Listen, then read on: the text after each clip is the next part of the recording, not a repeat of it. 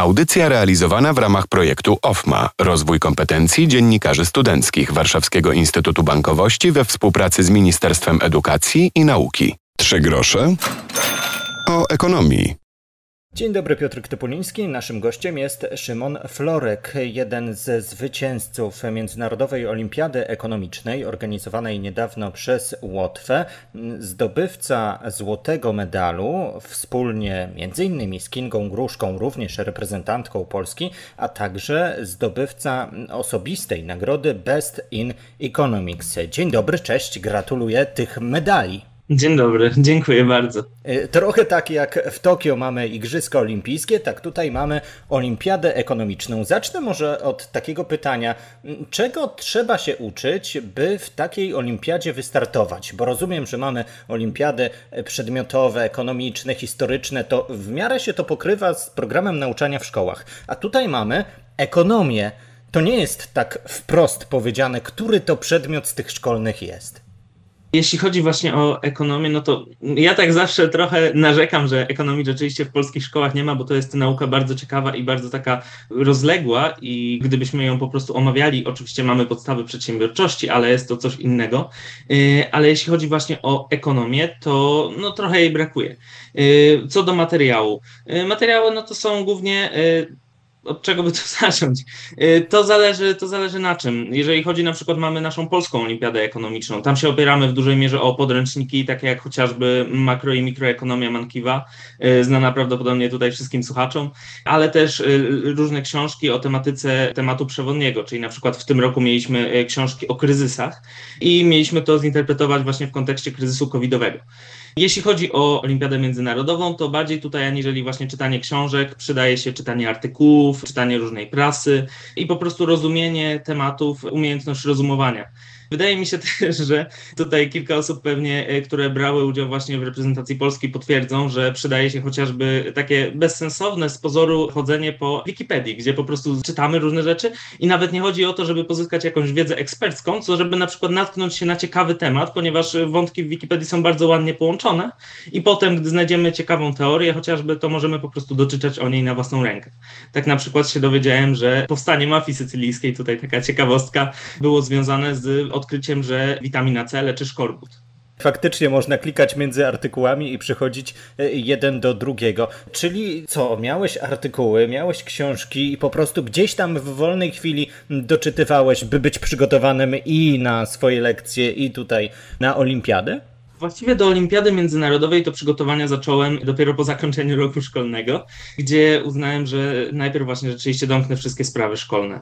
Jeśli chodzi właśnie o, o tę wiedzę, no to dużo bardzo zyskaliśmy na Olimpiadzie Wiedzy Ekonomicznej, no i dzięki temu mogłem po prostu tą wiedzą się posługiwać, a dalej no ten miesiąc spędziłem właściwie właśnie czytając artykuły i szukając rzeczy, więc można tak powiedzieć, że było to takie bardzo szeroki research.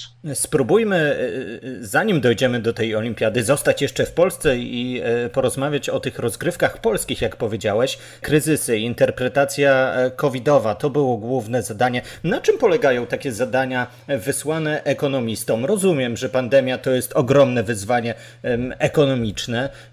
A co musieliście, e, czego musieliście dowieść, co musieliście sprawdzić, co chcieli organizatorzy od Was wyciągnąć? Może nowych rozwiązań, które warto politykom by podrzucić? Organizatorzy chcieli, oczekiwali od nas tej odpowiedzi właśnie na pytania pandemiczne, głównie w formie, zdarzały się także pytania zamknięte, ale głównie chodziło o esej.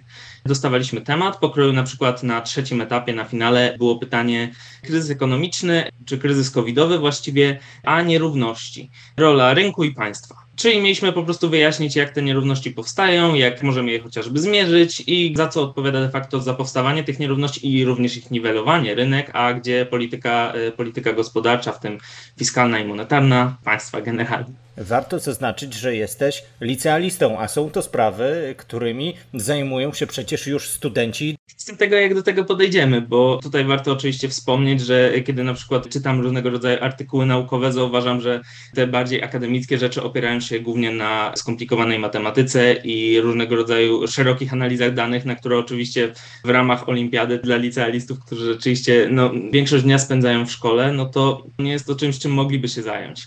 I dlatego wydaje mi się, że że oczywiście tematyka jest taka sama, ale po prostu podchodzimy do tego zagadnienia od innej strony, takiej bardziej, można powiedzieć, humanistycznej, takiej bardziej ludzkiej. Powiedz e, więcej o mm, swojej szkole, może o takim przygotowaniu do czy życia zawodowego, czy właśnie do tego mm, naukowego. Skąd jesteś?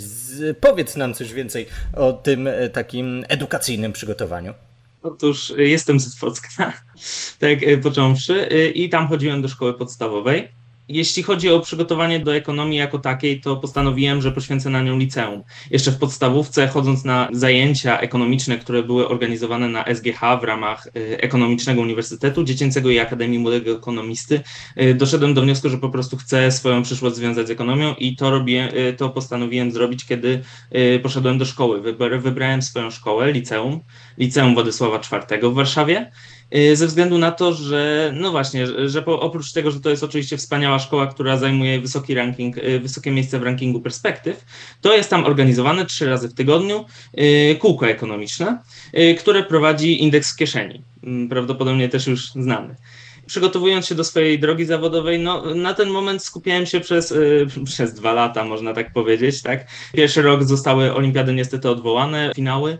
W tym roku na szczęście mogły się odbyć i skupiałem się głównie na olimpiadach, a teraz, żeby ukierunkować się bardziej zawodowo, zamierzam pisać różnego rodzaju eseje, zamierzam czytać coraz więcej o ekonomii, rozszerzając się również w takich kierunkach coraz to właśnie luźniejszych, takie jak na y, chociażby Olimpiadzie Międzynarodowej się znajdują, żeby po prostu pod koniec liceum mieć szeroką szeroką wiedzę, być w stanie y, powiedzieć dużo więcej na różne tematy, no i prawdopodobnie dostać się na jakieś dobre studia ekonomiczne, mam nadzieję, za granicą w jakiejś prestiżowej uczelni. Będziemy trzymali kciuki i na pewno to się uda, ale zanim to jeszcze Międzynarodowa Olimpiada Ekonomiczna, która y, dosłownie za nami i trochę nam się to zbiegło z Igrzyskami Olimpijskimi w Tokio i tutaj również osiągnięcie, bo mamy dwoje Polaków wśród wyróżnionych. Sprawdzam, nawet nie, bo ty i Kinga Gruszka to jesteście najlepsi w ekonomii. To jest ta indywidualna nagroda. Zdobyliście złote medale, a także mamy srebrnych medalistów. To Dawid Krzykawski, Wiktor Sobiecki, Oliver Wirkus.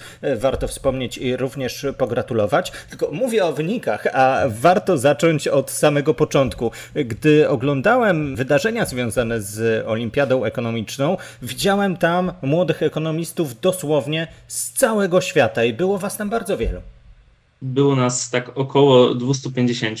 Byliśmy z 44 krajów świata. I trzeba przyznać, że to chyba była największa zaleta olimpiady.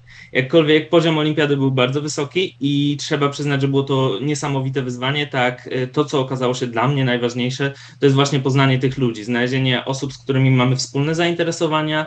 Można tak powiedzieć, y, stoimy na podobnym poziomie, tak? Jesteśmy w stanie właśnie dyskutować o różnych kwestiach.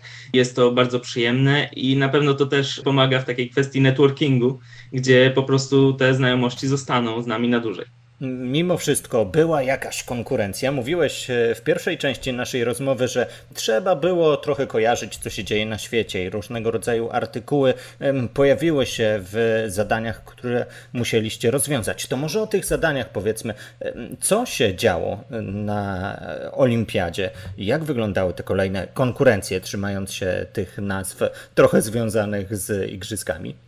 Są konkurencją, mieliśmy trzy konkurencje. Pierwszą konkurencją była tak zwana Financial Literacy Game, czyli gra, w której mieliśmy pokazać swoje takie umiejętności, znajomość podstawowych zasad finansów finansów indywidualnych oczywiście.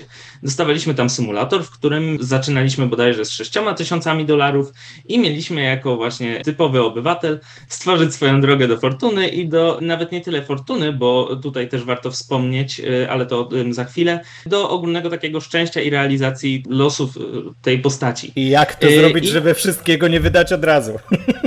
najważniejszą rzeczą było to, żeby zachować pewnego rodzaju bezpieczeństwo. Często zdarzało się, że były sytuacje, chociażby tutaj mieliśmy, ja miałem okazję doznać takiej sytuacji na grze demo, którą y, ogrywaliśmy, żeby zrozumieć mechaniki samego symulatora, że w pewnym momencie na przykład musieliśmy wydać 5000 dolarów, ponieważ zalał się nam dom, czy coś w tym stylu. A to się Musieliśmy po prostu i zawsze y, było coś takiego, że y, gdy mieliśmy rynek akcji chociażby i w niego inwestowaliśmy bądź obligacji, to zawsze trzeba było mieć w pamięci, że oprócz pomnażania tego majątku, co było oczywiście bardzo ważne, trzeba być przygotowanym na różne ewentualności, no i nigdy nie zapominać właśnie o tym, że coś się może wydarzyć. Chociaż też były miłe niespodzianki. Tak jak e, zdarzyło się, że w grze dostaliśmy prezent od kuzyna, którym było 10 tysięcy dolarów i pakiet akcji. Chciałoby Więc, się mieć e, takiego kuzyn kuzyna. Był bogaty. Tak. I to jest jedna z konkurencji, a dalej? Czy a dalej? co, najlepsi przechodzili dalej, a reszcie dziękowano? Jak to wyglądało? Nie, nie, nie. No. To jest tak, że e, cała, cała klasyfikacja generalna składała się po prostu z wyników z trzech konkurencji i każdy tak. brał w nich udział. Drugą konkurencją był taki czysty test z ekonomii, czyli właśnie pytania zamknięte i otwarte, w których musieliśmy po prostu rozwiązywać różne problemy, bądź chociażby wykazać się znajomością teorii. Było ciekawe pytanie w pytaniach zamkniętych o handel między międzynarodowy. Mieliśmy opisaną sytuację pod koniec XIX wieku i mieliśmy wskazać, y, co dokładnie miało miejsce właśnie przy tej pierwszej fazie globalizacji, jak to nazywają ją y, ekonomiści były odpowiedzi dotyczące czterech państw. Co się działo? I na przykład było napisane, że w Niemczech robotnicy domagali się ceł. Przepraszam, prawie bym powiedział taryf po angielsku. E, także domagali się ceł ze względu na właśnie otwarcie handlu. No i to należało e, taką swoistą eliminacją po prostu skreślić, ponieważ Niemcy to będzie kraj, który eksportuje narzędzia różnego rodzaju, nad którymi ci pracownicy, robotnicy pracują. To dzięki temu e, oni będą na tym wolnym handlu korzystać i nie będą mieli potrzeby go po prostu hamować. No i to było jedno z takich ciekawszych pytań. Były też pytania właśnie o taką tematykę y, bardziej współczesną, gdzie było na przykład pytanie o zero lower bound, czyli granicę nominalnej stopy procentowej, którą zakładamy jest zero. I ja w swojej odpowiedzi podkreśliłem, że nie zawsze musi być to zero, y, to z powodów oczywiście kosztów przechowywania pieniądza przez y, różnego rodzaju klientów korporacyjnych.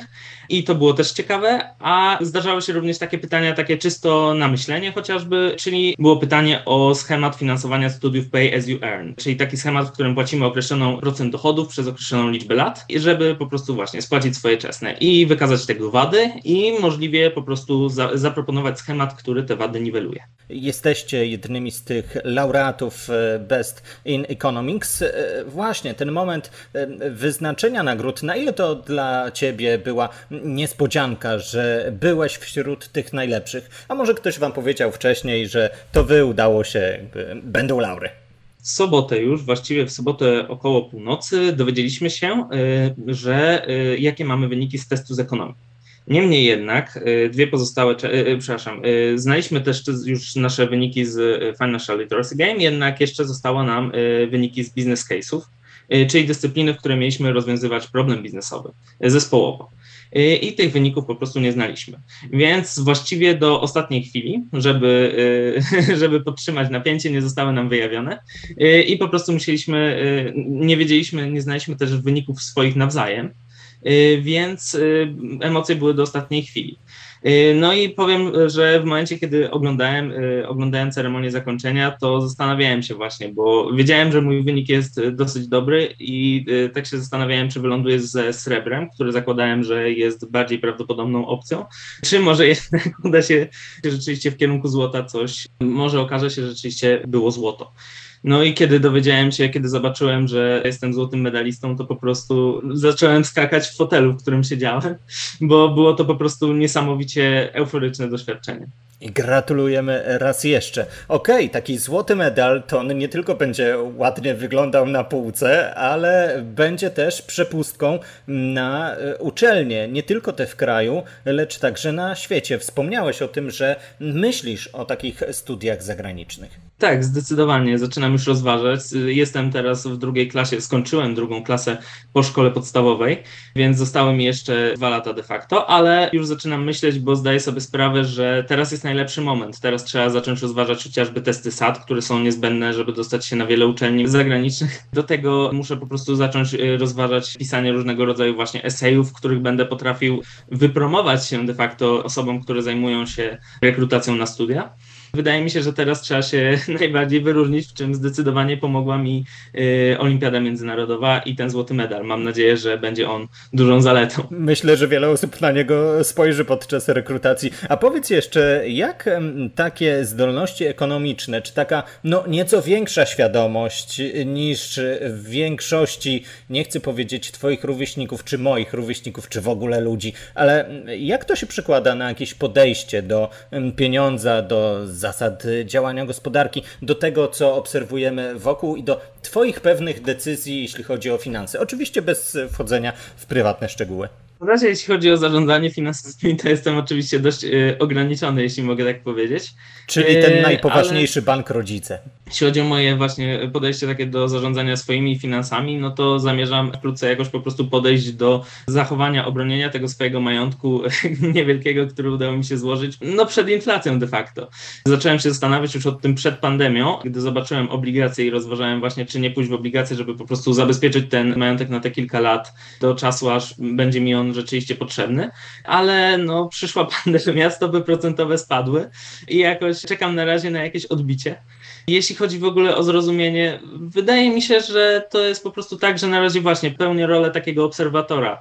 Nie wiem, ostatnio miałem taką ciekawą sytuację, że poszedłem sobie na bazarek i zacząłem obserwować z dnia na dzień, y, byłem tam przez kilka dni, jak zmieniają się ceny pod wpływem tego rzeczywiście, jak kształtuje się popyt. Więc to są takie rzeczy, które może jeszcze to się bezpośrednio nie przydaje, ale daje to okazję, żeby przewidzieć różnego rodzaju trendy i zachowanie ludzi. I na koniec sytuacji. naszej rozmowy może bym dopytał o to, jak powinni zacząć ci, których teraz będziesz być może inspirował, czy w swoim otoczeniu, w szkole, czy w mieście. Gdyby ktoś chciał się tym tematem zainteresować, to powinien jak najwcześniej zacząć od tego typu prostych, by się wydawało, obserwacji, bo to przecież brzmi ciekawie jak dotykające nas ceny na bazarze czy w sklepie. Wydaje mi się, że to jest ciekawa opcja, ale na początku trzeba po prostu zacząć zgłębiać ekonomię jako naukę, bo wielu z nas nie jest ciągle zapoznanych, tak, właśnie nastolatków z y, konceptami takimi jak y, popyt czy podaż, czy są po prostu zapoznani w niewielkim stopniu, nie mówiąc już oczywiście o szerszej wiedzy, więc y, przede wszystkim należałoby zagłębić się w lekturę, przeczytać książkę, może dwie i wtedy już nawet, jeżeli nie chcemy realizować się w ekonomii, to mamy tę wiedzę potrzebną do tego, żeby rozumieć to, co dzieje się wokół nas na co dzień. To bym szczególnie polecał. No jeśli chodzi o osoby, które chcą rzeczywiście się realizować w ekonomii chociażby zawodowo, to polecam od pierwszego roku, od pierwszej klasy, tak jak ja miałem okazję, chociaż rodzice mi odradzali, żebym się nie nastawiał na żadne sukcesy zbyt wcześnie. Na szczęście teraz już są mile zszokowani. To radziłbym rzeczywiście tutaj zabrać się do tego i jak najszybciej, chociaż nawet można rzeczywiście w pierwszym roku, w drugim roku się spalić, ale prędzej czy później dzięki ćwiczeniu, poznawaniu coraz szerszemu, no dzięki uczeniu się na swoich błędach, to ta wiedza przyjdzie i sukces również przyjdzie. To mogę zagwarantować. I dowodem tego jesteś właśnie ty, Szymon Florek, złoty medalista Międzynarodowej Olimpiady Ekonomicznej, złoty medalista razem z Kingą Gruszką, inną naszą reprezentantką, to także zwycięzcy tytułu Best in Economics podczas tego wydarzenia. No i przypomnę, pięć medali łącznie Polska zdobyła, bo poza Kingą i Szymonem, Dawid Krzykawski, Wiktor Sobiecki, Oliver Wirkus, to również reprezentanci Polski, którzy podczas Międzynarodowej Olimpiady Ekonomicznej organizowanej przez Łotwę zdobyli te wyróżnienia jeszcze raz gratulujemy. No i mamy nadzieję, że nie mówicie ostatnich słów, że w niedalekiej przyszłości zdobywać będziecie kolejne laury, a kto wie, może kiedyś się zobaczymy w rządzie. Dziękuję bardzo. Dzięki. Do usłyszenia. Piotr Topoliński, polecam podcast Trzy grosze o ekonomii i słyszymy się w audycji za tydzień. Trzymajcie się. Audycja realizowana w ramach projektu OFMA Rozwój kompetencji dziennikarzy studenckich Warszawskiego Instytutu Bankowości we współpracy z Ministerstwem Edukacji i Nauki.